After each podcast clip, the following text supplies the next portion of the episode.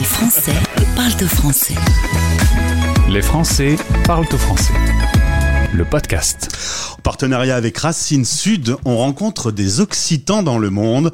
Aujourd'hui, c'est Bérangère qui est à notre micro. Bérangère qui a découvert la vie à Los Angeles et qui partage son temps entre Los Angeles et Toulouse. Comme je disais dans le sommaire, c'est deux salles, deux ambiances, Bérangère. C'est pas tout à fait pareil. Tout à fait, Gauthier. Le seul point commun, quand même, ce sont des régions du sud-ouest. C'est vrai. Bah ouais, faut, faut, faut, aller chercher loin le point ouais. commun. Sinon, après, euh, bon. Voilà. Non, mais du coup, c'est quand même, euh, c'est quand même assez ensoleillé, euh, sud-ouest californien ou sud-ouest toulousain. Donc là-dessus, c'est une chance, c'est un choix aussi. Voilà. Et depuis 2013, tu as ouvert des sociétés là-bas. Est-ce qu'on pourrait considérer que tu es hyper active, vu que tu as déjà deux sociétés, tu es cofondatrice d'une structure dont on va parler qui s'appelle frenchcluster.com. Euh, T'aimes bien bosser, toi? Tout à fait, mais quand tu pratiques quelque chose qui te passionne, je pense que ce n'est pas vraiment un effort. Tu vois euh, en, étant entouré d'une communauté euh, de professionnels qui sont à la fois brillants et, euh, et impliqués tous sur des missions passionnantes, je dirais que c'est plutôt une chance. Comment euh, tu euh, trouves euh, du temps pour pour toi dans, dans tous ces plannings chargés et puis tous ces voyages? Parce que c'est pas la porte d'à côté non plus Los Angeles. Oui, oui, tout à fait. Mais après, c'est question d'organisation. Euh, la société, je l'ai créée en 2013 quand je suis arrivée aux États-Unis et euh, je l'ai recréée en 2017 en France euh, pour me réimpatrier. Donc, je me suis expatriée et réimpatriée. Euh, et donc, euh, avec un an de tour du monde entre 2017 et 2018, ça m'a permis d'internationaliser mon activité et, euh, bah, comme ce qu'on a entendu précédemment, de devenir digital nomade. Euh, à l'époque, ça n'avait pas encore d'appellation. Ouais, c'est vrai. On en a eu pas mal qui ont finalement été digital nomades avant que le terme n'existe. Toi, tu as ton ordinateur euh, et, et, une connexion et bim, tu peux bosser. Mmh. Oui. Après, on travaille jamais seul. Euh, moi, je suis dans le conseil en stratégie marketing.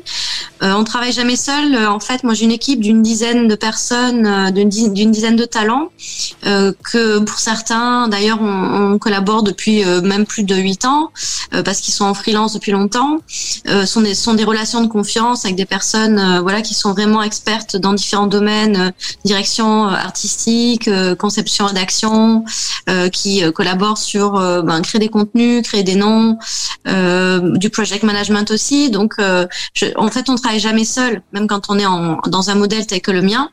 L'intérêt, c'est que ben, quand t'as pas de bureau, euh, tu es libre de pouvoir voyager et puis c'est plus flexible. Et puis travailler avec des personnes indépendantes, c'est travailler avec des personnes qui font autre chose. et c'est très enrichissant parce que justement, ils apportent chacun des, des compétences différentes selon les projets. Ça s'appelle Créavilia, donc créé en 2013 d'abord aux USA, euh, recréé en France. Pourquoi tu as créé deux structures euh, pour la même chose? En fait, euh, quand tu es aux États-Unis, bah, il vaut mieux créer une structure américaine si tu veux. En plus, c'est simple, quand tu démarres, tu peux faire un DBA, c'est Doing Business As. En gros, c'est l'équivalent de l'auto-entreprise française, sauf qu'ils pratiquent depuis longtemps et il n'y a pas vraiment démarches administratives à faire, donc c'est très simple.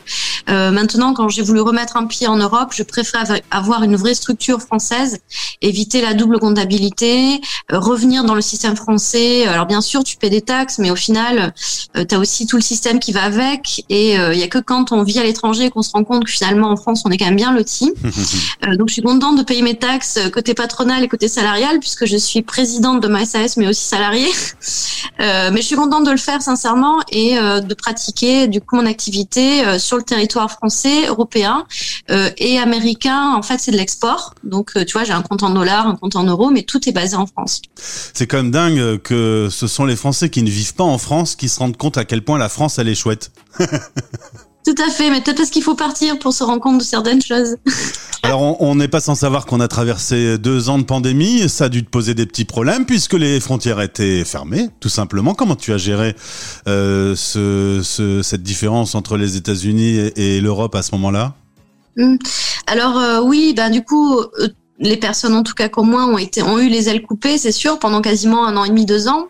Euh, mais ça a permis de se recentrer euh, sur une clientèle française. Euh, et on, a, on a développé euh, l'Europe avec Bruxelles.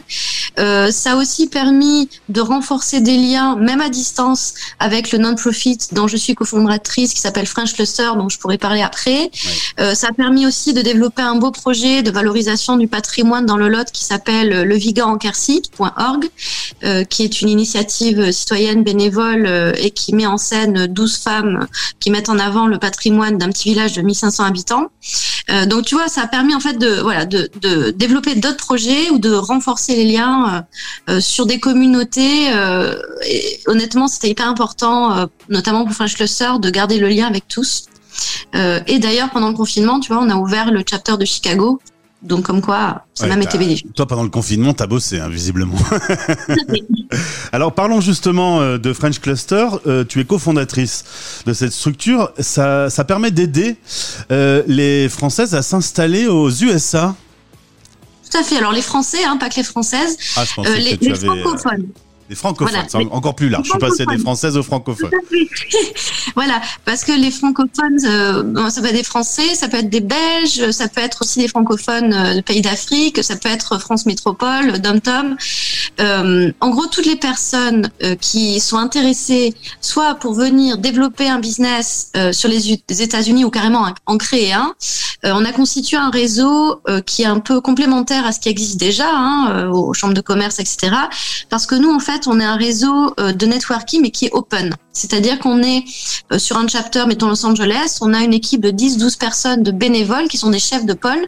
Donc chacun d'entre nous, nous représentons une expertise bien spécifique. Et en fait, on est des experts dans notre vertical, dans notre domaine. Et on est des chefs de file, en quelque sorte, pour tous ceux qui souhaitent, dans nos domaines, se développer aux États-Unis. Euh, donc c'est nous qui fournissons, on va dire, euh, des efforts pour euh, créer des contenus, organiser des panels, organiser des événements sur place pour réunir les personnes. Et autour de nous gravite une open community, à peu près de 700 personnes sur Los Angeles. Euh, et donc c'est recréer la même chose sur Chicago. évidemment, ils sont en, démarrage, mais ils sont déjà cinq.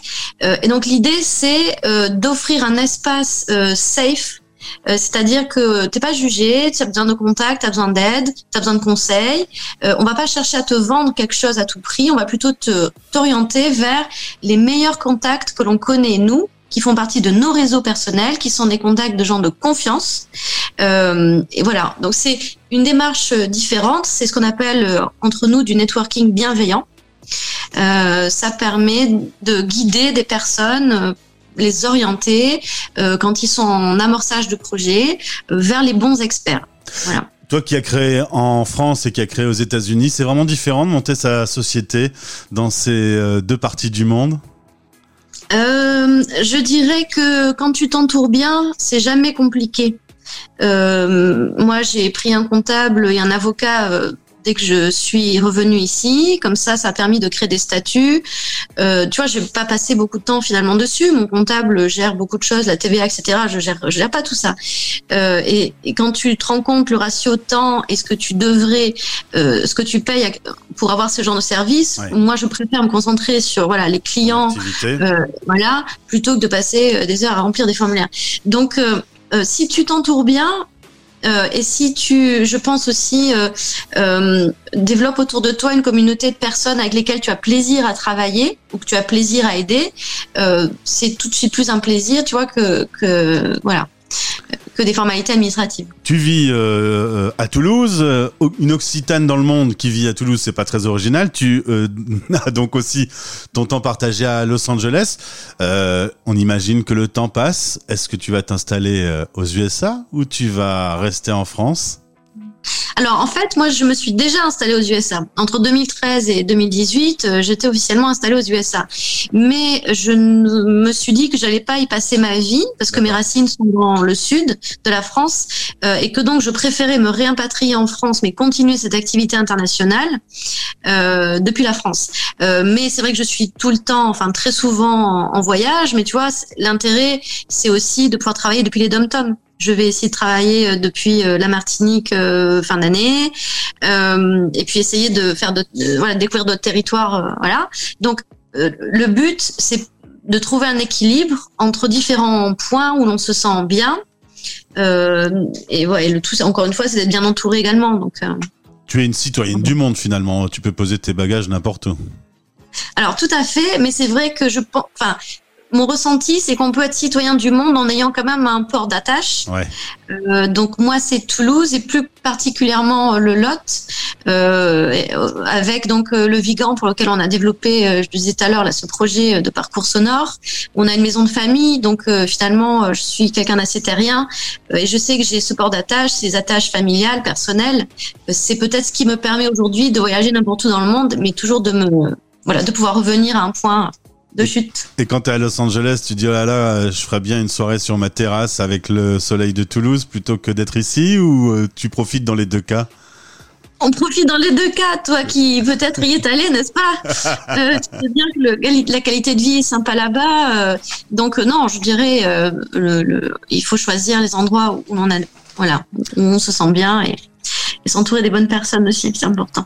Alors Bérangère Ferrier, si vous voulez vous installer aux USA, vous pouvez la contacter. Il y a french-cluster.com qui peut être très utile. C'est vrai que démarrer euh, à zéro, sans réseau, etc., c'est un peu la croix et la bannière. Et vous accompagnez les projets, donc ça c'est plutôt une excellente nouvelle. Amuse-toi bien à Toulouse. Je ne te demande pas si le soleil brille sur Toulouse. Parce que c'est sûr que oui. Comme d'habitude. Voilà. Merci, d'avoir été avec nous et on retrouve ton interview sur stereochic.fr et aussi sur Racine Sud qui doit sortir son nouveau site. Il est sorti le nouveau site? Il paraît. Très bien, on va aller voir. Les Français parlent au français. En direct à midi, en rediff à minuit. Sur Stéréochic.